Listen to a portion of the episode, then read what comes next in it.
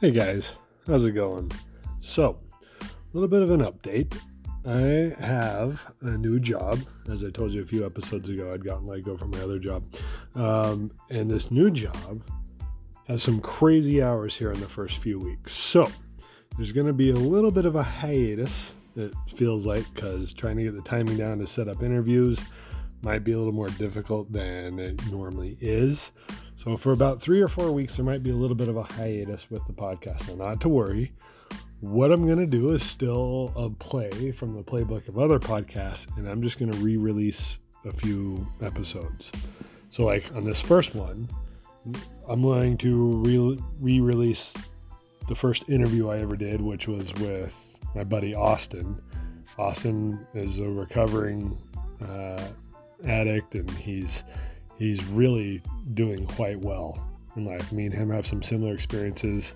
Um, both we both lost our moms at kind of a young age in, in different circumstances, but it's still kind of a familiar road. Both lived in our car. We both had to kind of overcome some crippling challenges in life. And uh, I listened to that episode again a few weeks ago, and I thought this would be a good one to re-release now that the podcast has kind of grown. So I'm gonna today's episode is just my interview that I did with Austin, which that interview is almost two years old. So I need to get Austin back on here and do another one with him. Kind of an, an up to date one, but uh, I'll I'll explain again. You'll hear some crinkling paper sounds at the beginning of this episode. All that is is Austin eating a Subway sandwich. Because when you're recording a podcast, you should always have a Subway sandwich. This would be so much better if I was sponsored by Subway, by the way. Anyways, um, again, this episode was recorded in June, May or June of 2019. It is with my buddy Austin Bowler. Uh, hope you enjoy it. I'll keep you guys posted. I'll still be releasing one episode a week, but they're going to be older episodes. Um, until I can lock down some time and, and kind of get a routine going with this new position that I can lock down some interviews. So, without further ado, this is the uh, first ever interview that was played on Dramatic Comedy Podcast. This is my buddy Austin Bowler. If you enjoyed it the first time, I hope you enjoy it again. The iTunes? Mm-hmm. All the music. It's getting bought out by another company. Is it really? Consumed, yeah. When's that happening? I don't know. That's what Michael was telling me the other day. What's the company? I don't know, but whatever they're doing, they're consuming iTunes and two of the other big music places, and I'm just like, whoa. That's How's a, that going to work? I don't know. How does Apple? I wonder if Apple owns the company too. But I don't. I would hope so. Like that just seems weird because mm-hmm. Apple's so such like a dominant thing right now. Like iTunes is like the place to go. But I feel like it's the fear of like you know how if they don't innovate, uh-huh. it's like what happened with MySpace to Facebook, Facebook to Instagram. Yeah, I feel like it's just they're just they staying up st- with the times. Uh huh. So, which that's a good company that does it though. So, do you have Facebook? Mm-hmm. I deleted mine in 2011. Why? Um, it was like a problem for me because like that's all I'd care about is like Facebook hits and stuff like that. But also like I was kind of in the middle of a breakup at the time, and so I just like stalked her and see what she was up to. And then she was trying to stalk me to see what I was up to, so I was just like, I'm just gonna delete it. And oh, then God. I, I so I deactivated it, thinking I would get back on in a few weeks, but mm-hmm. I never missed it. I was like, oh wow, this is like zero stress not having Facebook. And then it also drove her crazy because she had no idea what was going on. So, but I mean, that was 2011. So I tell people now that I'm like eight years Facebook sober. Oh my god, that's great. Because it's. Well, that makes me feel better that I'm not the only person who stalks my ex on well, at least that's what I used to do yeah. on Facebook. I think everyone does. I'm like, what's up with that girl? You know what I mean? I hope she's miserable. Good. oh, he ain't as hot as me. Uh, Just kidding. see, with me, it was like, are you kidding me? I'm, a, I'm losing to that. Like, that's what, like, I'd see a picture, I'd be like, come on, he doesn't even have hair. Like, so, like, I go to bed miserable every night. And so after I deleted it, I was like, I honestly don't miss a thing. Now, I will say, you find out who your friends are when you delete Facebook because when my birthday came around, there was like three people that texted me, and then Facebook wasn't there to remind them. So That's funny. you grew up in St. George, right? Mm-hmm. Born and raised. Born and raised. So you're used to the heat. I love the heat. Yeah. Better than the snow. I agree, but for a while I would have disagreed. You'd rather shovel snow? Well, so I grew up snowboarding and all that. And then when I came down here to go to college like 10 years ago, I realized like how cool it was to not have to worry about driving in the snow ever. And then I moved back to Salt Lake and I drove a plow truck with my uncle. Mm-hmm.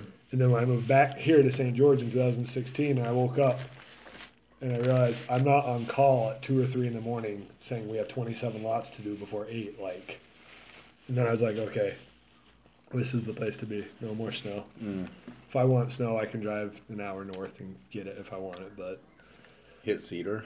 hit Cedar. it's like the only reason to ever go to Cedar. What's insane is that you get three inches of snow here and everybody's wrecking their cars into the medians on no the one knows how to drive in it. But it's also gone by noon. You know? Like it snowed here a couple times this last year, and by lunchtime it was like there's like a puddle on the ground. That was it. So one time Kristen, and Gavin, and I were driving back on Christmas Eve from Salt Lake, Mhm. and from Cedar to Leeds it took almost two hours because we were going like 20 miles an hour because the snow was so packed. And the car behind us, all of a sudden, I just saw its lights like drift off and like disappear. And I was like, well, I hope someone stops for them because I am not. I'm, I'm not even gonna try. It's it's up to someone else now. They're- that's in the past. That's. They're probably still down in that ditch somewhere. that was two and a half years ago, something like that. It could be in your four step. Yeah, that's always good. Um, what was I going to ask you about? How many siblings do you have? I got a brother and a sister, but I really have two sisters. Okay. My older brother Tyler's my sister. I call him Tina. That's her name. Okay. hmm Transitioned. Yeah, he well, he's not really a transgender. I just Okay. I just call him that. Because he's kind of like that. yeah, he's my big sister. I'm the youngest, of, and my sister, my brother, then me. You're the baby. Yeah, so I get the privilege of teasing both of them. Do they tease you? They try to. You're quick. Like, even just like seeing you interact with people, you're very quick to just respond. And I think some people get tongue tied because they think they have to be clever all the time. Mhm. and you're just like you just fire out whatever comes to your mind and it's effective so when you say they try to that makes sense to me so how'd your mom die Um, if you don't mind me asking totally fine. it's something we have in common Um, so in 2010, um, living at my ex's. This is July 14th, uh-huh and uh, my mom. I'm in a deep slumber because obviously I'm coming down. right My mom was my connection, and I was waiting for her to come pick up my graduation money to go pick up more dope. so she was in it too Oh yeah, she was my dealer, uh, Okay. all that. From 13 to 18, my mom was my hook. okay And so um, she showed up at my ex girlfriend's house. I ran up to the top of the cul-de-sac on Indian Hills Drive, and I handed her the 80 bucks, and I said, "How long are you gonna take till you get back?" She's all, "Oh, we're just going down there and back," which sometimes she'd go down there and be gone for two days, and it's like, oh, she's hitting the slot machines, you know, whatever, getting stuck on things. Well, anyways, I give her the money, and she leaves, and I wake up at like, it was pretty early in the morning. It was like at seven. They were going down. I wake up and it's like 6 p.m. at night because I was in a slumber. Right. You know, need to recover a little bit. And uh, I look at my my phone and I look at my text message and I have like literally 80 text messages and my voicemail box is full. I didn't read the text. I just opened my voicemail and I hear from my now ex brother-in-law, yeah Jeremy Porter, and he, uh, hey, your mom was in a car wreck. She's not doing good. Oh, Mike is dead. And that's how that's how it was broke to me. And I just like I sit up and I'm like, fuck.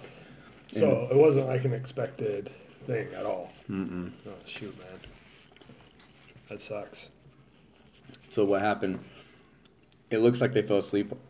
He, Mike, fell asleep at the wheel, going seventy. As right before you enter the gorge. okay coming in uh, from the other side No, going to. going to so still like towards utah hmm So like you pass Black Rock, uh-huh and there's this berm on the right side. Yeah. And they were going 70, and it, they didn't no skid marks, nothing, and rolled. It rolled about 80 feet. Kidding. Mike was crushed by the truck, who was the guy she was dating at the time. Amazing guy. Like I, I loved him for who he was, Yeah. and uh, especially for my mom. Yeah. She needed him. And then uh, she got ejected after they rolled 80 feet, and they found her on the other side of one of the barbed wire fences out there. and then uh, they got she went from there to the hospital in St. George, the new Right. one, and then was life flighted after my brother went there to verify to the UMC in Vegas. Okay. And then after that, she fought for about three days, and then went brain dead. Yeah. So, So- did you make it down to Vegas before? Mm-hmm. Did you? I did. So, like, honestly, up until yesterday, I actually didn't know your mom had died. So, as soon as I heard that, I was like curious, just because that's something I've been through, but it's all different because it affects you different. But like every death is different, so to Mhm. say. Like my mom was sick forever, and she was in the hospital bed for the last six months. So by the time she did die, it was almost more of a relief. So Right. but I mean, it sucks either way. Like I was the only one the, not at the hospital. I was at a concert, and this was back in 2003. So not every kid had a cell phone. I was 16, and so I was at uh, REO Speedwagon, Styx, and Journey, like this total 80s 70s rock concert. And then we got home. My me and my cousin went. Coincidentally, my sister was going to go with me. She couldn't go. She got sick or something. None of my friends could go. So my only one who could go was my cousin, who was like another sister to me. And we got home, and I was got a message to call my dad at the hospital. I thought he was going to be pissed that I had like skipped school that day or something. So I was like, I'll just call him when I get home. They're like, no, you need to call him now. And then when I called, he told me that she had passed away five minutes before. Mm-hmm. So Well, and so for my outlook on it is tragedy. Tragedy happens, and what we choose to do with it is either going to be like this whole motivation and pity party for ourselves, and we can't talk about it. And that's been one of my build biggest building blocks in recovery is the as, as much as I used to beat myself up for the fact that I gave, was the last person to see her, I gave her the gas money to go then, yada yada yada. It is somebody would have gave her the money. She would have found the money regardless.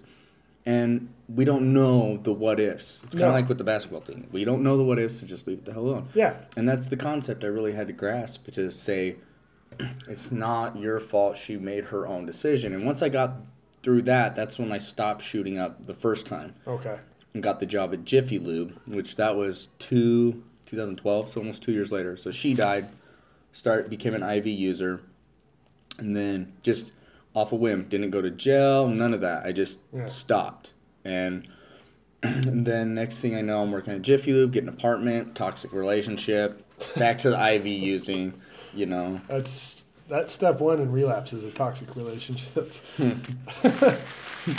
that's that's true. Like you can't focus on what ifs because there's no possible way to answer them. You know, don't know. That was one thing. Like, so there's members of my family who played the what if game. Like, what if the doctors would have seen this sooner or treated this differently? Well, they didn't Right. and you don't know how her body would have reacted to those because they a lot of things they did try her body just rejected what they were trying to do. They were doing what they felt was best. You can't play the what if game. And it, the what I think the what if game turns into a blame game.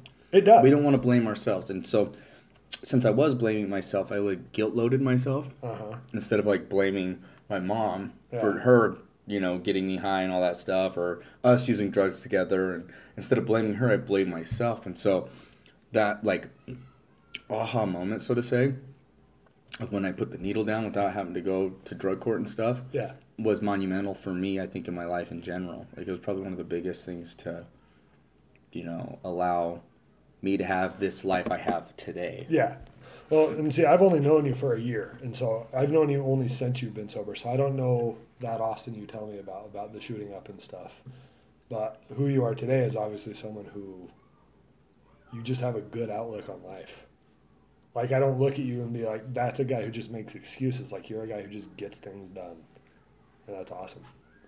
Thanks, I appreciate Well, it. It's it's something I've like just because life's all about how you react to whatever situation. And pain is a lot of those situations. And so it's fascinating to me see how people react to different types of pain. Mm-hmm. They can either derail or they can fight through it. And sometimes it's a mixture of both. My problem was so after my mom died, my first thought that came through my head when my dad told me she died was, I don't want to be one of those weird kids that parents died and he was just weird the rest of the time. Like, Oh wow. and so, I mean, this was the last week of my sophomore year of high school. And so I was like, I don't want sympathy written in my yearbook next week. What's this all? Like that, those were the thoughts. It wasn't anything logical. And so I just kind of buried it away. And then like 10 years later, I was 26. I was talking to my sister. I was driving home from work. And then somehow she just like pulled it out of me. And then everything that I had never dealt with came out all at once. And it was like all these feelings of pain and stuff that I had been scared of, once I let them out, it was like a huge weight off my shoulders. And then I was able to kind of start moving in in my process of dealing with that aspect of it. But during that time, it also led this other addiction to lying to appear a certain way for people because you don't want to be the weird kid. So I'm lying to myself about what I'm actually feeling just so I can appear normal to people. And then that turns into other lies and other lies and other lies. And before you know it, like I've lied to anyone and everyone and I'm living in my car. Mm, that's your winning formula was lying. Yeah. That's how you were winning is. Oh man, that's insane. Yeah. Oh gosh, I feel for you because when I went was working at Jiffy Lube the second time, um, I started shooting up again. But see, I was living in my truck. I like, so I, I was living with my grandma at the time, and I was doing okay. Just got out of that toxic relationship, and I was doing okay. wasn't doing great, and then I, I told grandma, I was like, Grandma, I can't do this to you anymore because I'm showing up at one o'clock in the morning, not Yeah. only drunk, but I was high as hell. Weed, meth, coke, everything, any pills. Um, I had a nice little cocktail before work, is what I was doing, and I just couldn't look my grandma in the face. Like she just wanted the best for me, and so I literally packed up a duffel bag that night, a bunch of blankets, and started living in my truck.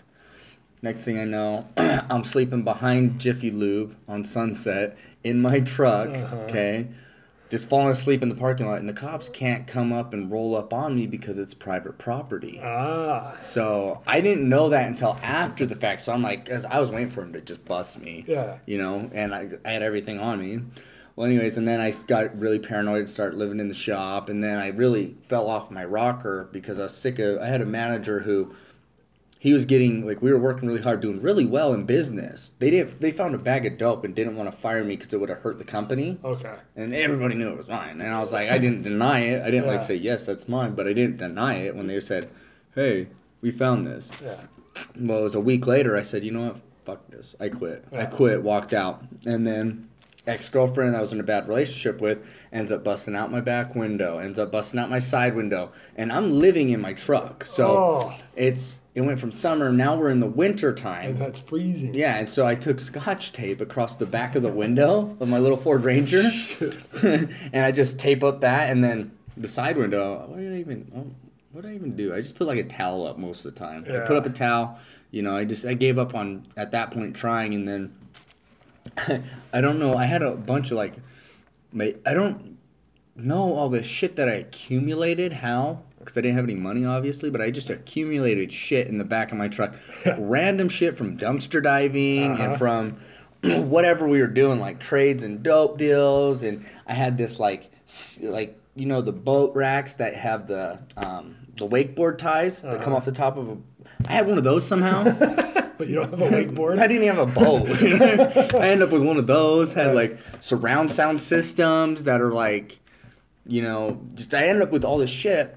And then I eventually got to a place where I was tired of sleeping in the little cab of a Ranger. I mean, I'm a short guy, five four, Yeah. but laying in the cab of a Ranger, That's tight. ooh, damn. It's tight. And so I took all that shit out and was like leaving it places. And then I took a bunch of blankets and just made a big bed in the back, you know, was sleeping on the side of the road with blankets over me, you know. Dude, yeah.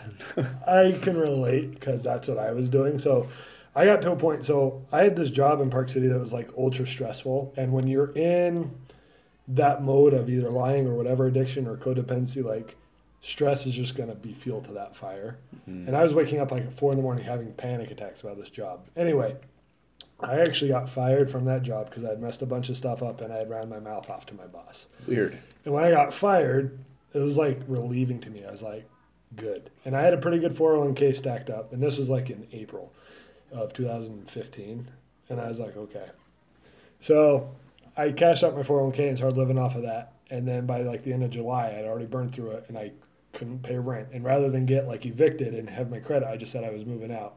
What I did was essentially fit whatever I could into two suitcases that would fit in my trunk, took blankets, and then got rid of the rest, sold it, whatever. And I was like, okay, I'm just gonna live in my car for a couple weeks. A couple weeks turned to a couple months, and but anyway, so that happened in July, and I was already behind on my car payment by like a month and a half, two months. Mm-hmm. And then they kept calling me saying, hey, where are you? We need to come pick up your truck, or you need to make a payment. So I push it out, lie, lie, lie. So then my sister, my brother-in-law, my nephews moved back to Salt Lake from Seattle and we're having this big Sunday dinner. This is like a week before my birthday, and I show up, and everyone's happy.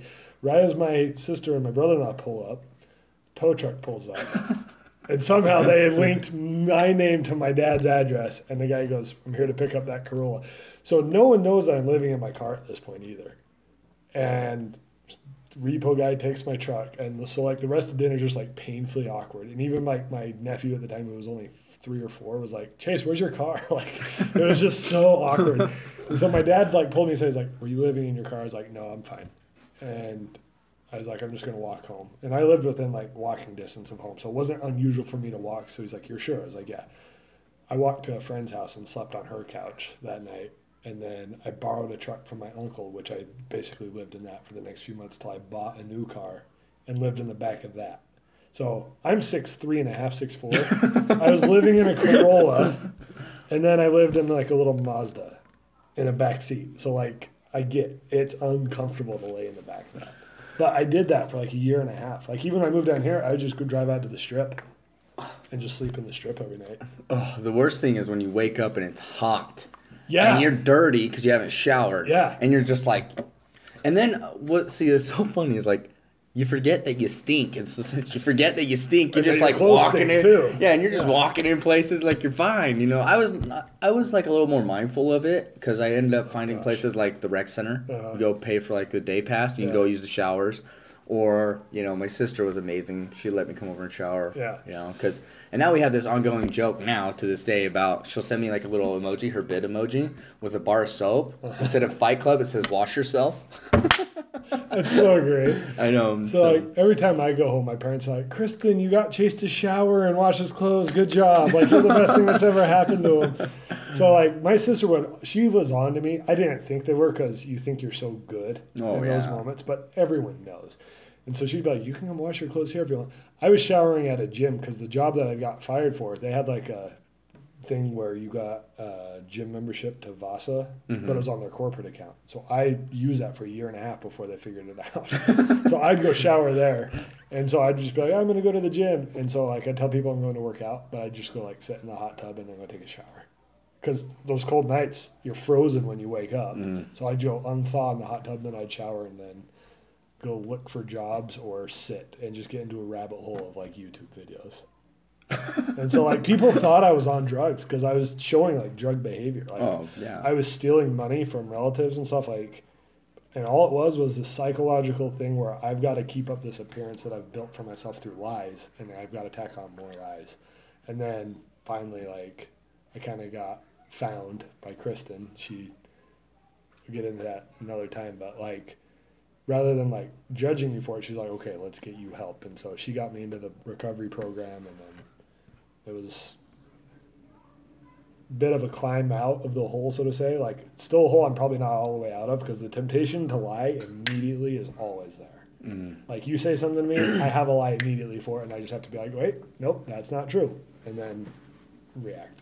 Mm. So Yeah, um, see, my mom when we lived over here in Hidden Valley, uh, she was a she's a compulsive liar, uh, and the thing that really when I was younger is we had the cool hangout spot. Yeah. Not only the hangout spot because my mom didn't give a shit, but also my mom would call and excuse friends from school for us Oh, at the time. Yeah, you know, same lady. They they at the time. This is in two thousand eight and nine and seven. You know, all the way from middle school for me. So it started in two thousand six I have my mom calling this Dixie High School or Snow Canyon or Pineview, the same person calling all these schools over and over again, each sometimes multiple times a day, excusing different students, Yeah. and then would all go hang out at my house.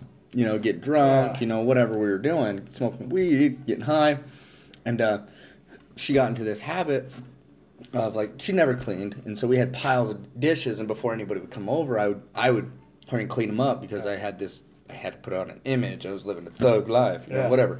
Well, anyways, uh, I was doing the dishes one time, and the living room over in this apartment, the island of the kitchen faces the living well, one of the living rooms. Uh-huh. And uh, she was sleeping in front of the TV, and she literally just sat straight up, picked up the cup that was on one side, set it on the other side of her, and lay back down and started falling asleep. And I was just Oh. like, "What the hell?" So the mom, mom, mom, why did you do that? She did what? And she sits up, and I was like, "Why'd you just put the cup from one side to the other?" She started screaming at me. I didn't effing move the damn cup, and you need to quit lying and lying. And I'm just like, and after that, like I got to this place with my mom, and I was just like, if I felt like she was lying, I just let it go. Yeah. You know, and I was the experience with a compulsive liar. You're lying just to lie, and so I mm-hmm. definitely maybe understand it from your family's vantage point, where it's like, Yeah. And that's the thing is, like in your mindset, you're such a good liar, no one's on Oh, you. God. And like, and now that it's been a while, like talking to them, like they'll still make fun of me, like, like so. and you enjoy it because you're smiling right now. You think it's I think it's hysterical because my whole mindset is if there's a target, take your shot. Obviously, I painted some big targets for myself. so like, there was times where I wasn't like it was bad. I wasn't honest with my family with what Chris and I like. I was engaged to Kristen for a while before my family even knew. And I told my family, I'm like, yeah, I think I'm going to break up with her. Because in my mind, this lie I built up is that my family wasn't going to support anything I did. Hmm. And so it was none of that was true. My family was completely supportive all the way through. And looking back on it, I can see that I was just an idiot. Like I wasn't willing to accept someone wanting to help. So there's there's times now where my dad will be like, "Remember that time you were going to break up with Kristen?" like he just called me out on it. I'm like, "Yeah, that would have been the dumbest thing ever." throwing Like, salt on that wound. the last time we were up there, my parents were like, you know, we kind of discouraged your guys' wedding, but because of how Chase was, had nothing to do with you. We love what you've done for Chase, and we love you for it. Like, and she had always felt that they didn't like her, and it was the complete opposite. Like, they didn't like how I was. They wanted to trade her for you. Oh, Like, in a take care- heartbeat. like my stepmom would uh, agree with you so quick. So, you good on time. Yeah, we were Okay, so for everything that you went through, what do you take from it all now? Um, hmm. It, it's the experience of it, Yeah. and allowing me not to, uh, like, there's situations that arise, Uh-huh. and it's not even with myself. I see situations with other people, and for me, it's like I feel very calm. Not saying that, like, I look at their situations like, oh my, that's so easy, and you guys are making a big deal out of it, but calming that, like, when things do arise for me, it's almost like to say I have experience in the sense of like it's not going to be catastrophic. Like I know what it's like to lose my apartment. I know what it's like to lose my car. I know what it's mm-hmm. like to lose a job. I know what it's like to have family and worry about me being dead in obituary. So like all those those things have allowed me to as I get more successful in my life that I'm able to handle these new types of stress Yeah.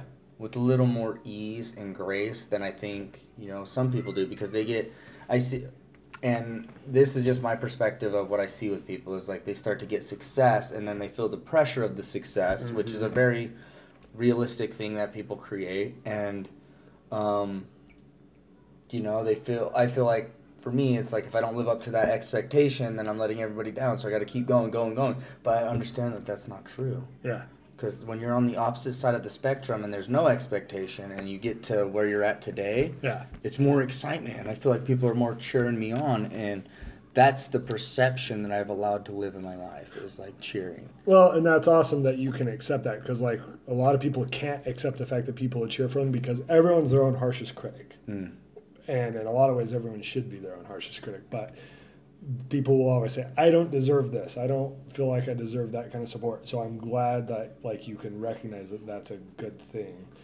What I take from it is almost exactly what you said: is that you know when crap hits the fan, you'll be fine. There's a comedian that has this whole bit about you know screwed up people when they see crap about to hit the fan, they just step to the side of the fan.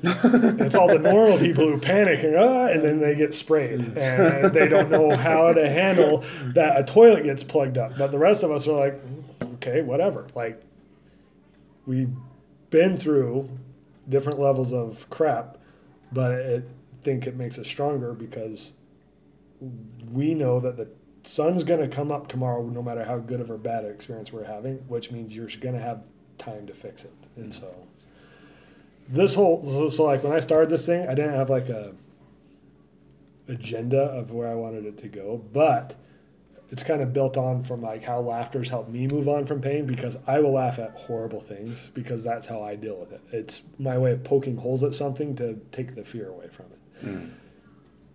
you've been through plenty of pain clearly and you've just kind of risen above it. Like i've known you for a year.